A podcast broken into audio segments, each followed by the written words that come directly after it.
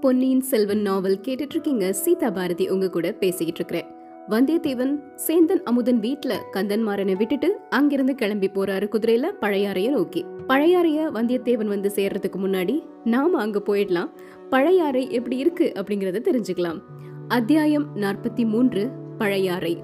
அரிசலாற்றுக்கு தென்கரையில நின்னு அந்த ஊரை பார்க்கும்போது அவ்வளோ அழகா இருக்குது. அது வெறும் நகரமா என்ன?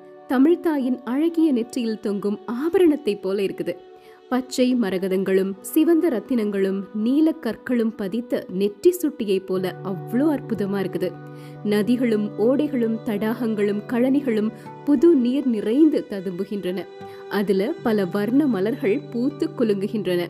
தென்னை மரங்களும் புன்னை மரங்களும் குளிர்ச்சியான பசுமையை பரப்புகின்றன. இவ்ளோக்கும் மத்தியில விண்முட்டும் மணி மாட மாளிகைகளின் பொற்கலசங்களும் கோயில் கோபுரங்களின் உச்சியில் உள்ள தங்க ஸ்தூபிகளும் ஒளி வீசிக் கொண்டிருக்கின்றன. இந்த அழகான அந்த பழையாறை நகரத்துல யாரெல்லாம் இருக்காங்க அப்படின்னு பாத்தீங்கன்னா செம்பியன் மாதேவி இருக்கிறாங்க. கண்டராதித்தரனுடைய பட்ட மகிஷி மதுராந்தக தேவரின் தாயார். அவங்க மட்டும் இல்ல நம்ம குந்தவை பிராட்டியும் இந்த பழையாறையில தான் இருக்காங்க. அங்க இப்போ ஆழ்வார்க்கடியான் நம்பியும் வந்திருக்கிறாரு. செம்பியன் மாதேவி ஆழ்வார்க்கடியான் நம்பிய பார்த்து திருமலை நீ எங்கெல்லாமோ யாத்திரை போயிருந்தியே? யாத்திரையில எங்கெங்கெல்லாம் போயிருந்த? என்னென்ன பார்த்த? என்னென்ன கேள்விப்பட்ட? ஏதாவது முக்கியமான விஷயம் கொண்டு வந்திருக்கிறியா? அப்படின்னு கேக்குறாங்க. உடனே திருமலை அப்படிங்கிற ஆழ்வார்க்கடியான் நம்பி சொல்ல தொடங்குறாரு. ஆம் தாயே முக்கியமான விஷயம் கொண்டு வந்திருக்கிறேன். ஒரு இருளடைந்த கற்கோயிலுக்குள்ள இளவரசர் ஆதித்த கரிகாலர் திருக்கோவலூர் மலையமான் பல்லவ பார்த்திபேந்திரன் மூன்று பேரும் உட்கார்ந்து பேசிக்கிட்டு இருந்தாங்க. நான் மறைஞ்சிருந்து கேட்டேன். மலையமானும் பார்த்திபேந்திரனும் ரொம்ப ஆத்திரமா பேசினாங்க. ரெண்டு பழுவேட்டரையர்களும் உங்க குமாரன் மதுராந்தக தேவரும் சேர்ந்து சதி செய்து சக்கரவர்த்தியை சிறைப்படுத்தி வச்சிருக்கிறாங்களாம். அதுல தங்களுக்கும் பங்கு இருக்கத்தான் வேண்டும் அப்படின்னு மலையமான் சொன்னாரு. தஞ்சாவூர் மேல படையெடுத்து போய் சக்கரவர்த்திய விடுவித்து கொண்டு வரணும் அப்படின்னு பார்த்திபேந்திரன் சொன்னாரு. அதையும் மத்த ரெண்டு பேருமே ஆமோதிச்சாங்க. ஆனா சக்கரவர்த்திய சண்டை இல்லாம காஞ்சிபுரத்துக்கு கொண்டு வர ஒரு முயற்சி செஞ்சு பார்க்கணும் அப்படின்னு இளவரசர் ஆதித்த கரிகாலன் சொன்னாரு. அதனால சக்கரவர்த்திக்கு ஒரு ஓலை எழுதி தூதன் கிட்ட கொடுத்து அனுப்பணும் அப்படின்னு தீர்மானிச்சாங்க. அந்த தூதன் யார் அப்படிங்கறதையும் நான் பாத்துக்கிட்டேன் அவன் சாதாரண தூதன் இல்ல. ரொம்ப ரொம்ப சாமர்த்தியசாலி. வீர பராக்கிரமசாலி தூதன் வேலையோட ஒற்றன் வேலையவும் செய்யக்கூடியவன். அவன் கூட நான் பேச்சு கொடுத்து பார்த்தேன். ஆனா நான் தட்டியில நுழைஞ்சா அவன் கோலத்துக்குள்ள நுழைய பார்த்தான். அவன் எதுவுமே தெரியப்படுத்தாம என்கிட்ட இருந்து பல விஷயங்களை கிரகிச்சு கொள்ளணும் அப்படின்னு பார்த்தான். குழந்தை ஜோதிடர் கூட சில கைவரிசையை காட்டி பார்த்தாரு. ஆனா அதுவும் பலிக்கல.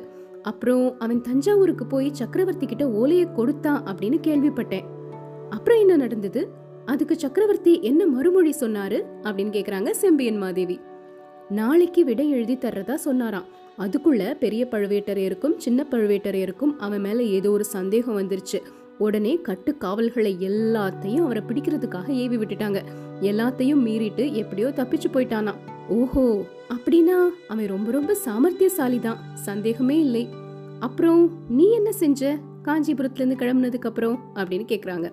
காஞ்சிபுரத்திலிருந்து நேர இங்க வரணும் பழையாறைக்கு அப்படின்னு தான் புறப்பட்டேன். ஆனா வழியில வீரநாராயணபுரத்துல பெருமாளை தரிசிக்கணும் அப்படின்னு தங்குனேன். தங்குன இடத்துல பெருமாளோட அருள்னால இன்னொரு பெரிய விஷயத்தையும் அறியற மாதிரி நடந்துச்சு அப்படிங்கிறாரு ஆழ்வார்க்கடியான் நம்பி. அது என்ன? இன்னொரு ரகசியமா? அப்படின்னு கேக்குறாங்க செம்பியன் மாதேவி. ஆம் தாயே கடம்பூர் சம்புவரையர் மாளிகையில் அன்னைக்கு ராத்திரி ஒரு பெரிய விருந்து நடந்தது. அந்த விருந்துக்கு பெரிய பழுவேட்டரையர் வந்திருந்தாரு. அவர் கூட இளையராணியினுடைய பல்லக்கும் வந்தது. உடனே செம்பியன் மாதேவி கொஞ்சம் கோவமாயிட்டாங்க. திருமலை எல்லாம் அவளோட வேலைதான். இந்த சோழ நாட்டுக்கு இப்போ நேர்ந்திருக்கக்கூடிய பெரிய ஆபத்து அந்த பொண்ணால வந்ததுதான். நீ அவளை சந்திச்சு பேச முடிஞ்சுதா? அப்படின்னு கேக்குறாங்க. முடியவில்லை அம்மா. என்னால முடியல. உங்க கட்டளையின் பேரில் அந்த பெண் பாம்பை என் சகோதரியாக பாவித்து எவ்வளவு வருஷம் வளர்த்தேன். எங்கெல்லாம் தேடி அலைஞ்சு பிரபந்த பாசுரங்களையெல்லாம் கற்றுக்கொண்டு வந்து அவளுக்கு கற்பித்தேன். அதெல்லாம் நினைச்சு பார்த்தா என்னோட நெஞ்சம் கொதிக்கிறது. பெரிய பழுவேட்டரையரின் ராணியானதுக்கு அப்புறம் என்னை பார்க்க கூட மாட்டேங்கிறா. அதுக்காக வருத்தப்பட்டு என்ன பயன் திருமலை? இந்த உலகத்து மனிதர்களின் காரியங்கள் இப்படித்தான். நினைக்கிறது ஒன்றும் நடக்கிறது ஒன்றுமா தான் முடியுது. அப்புறம் கடம்பூர்ல என்ன நடந்தது அப்படின்னு கேக்குறாங்க. பல்லக்குல வந்தவ நந்தினி தான் அப்படின்னு நினைச்சுக்கிட்டு எப்படியாவது அவளை சந்திக்கணும் அல்லது ஓலை எழுதி அனுப்பியாவது எச்சரிக்கை கொடுக்கணும் அப்படின்னு நினைச்சு கடம்பூருக்கு போனேன்.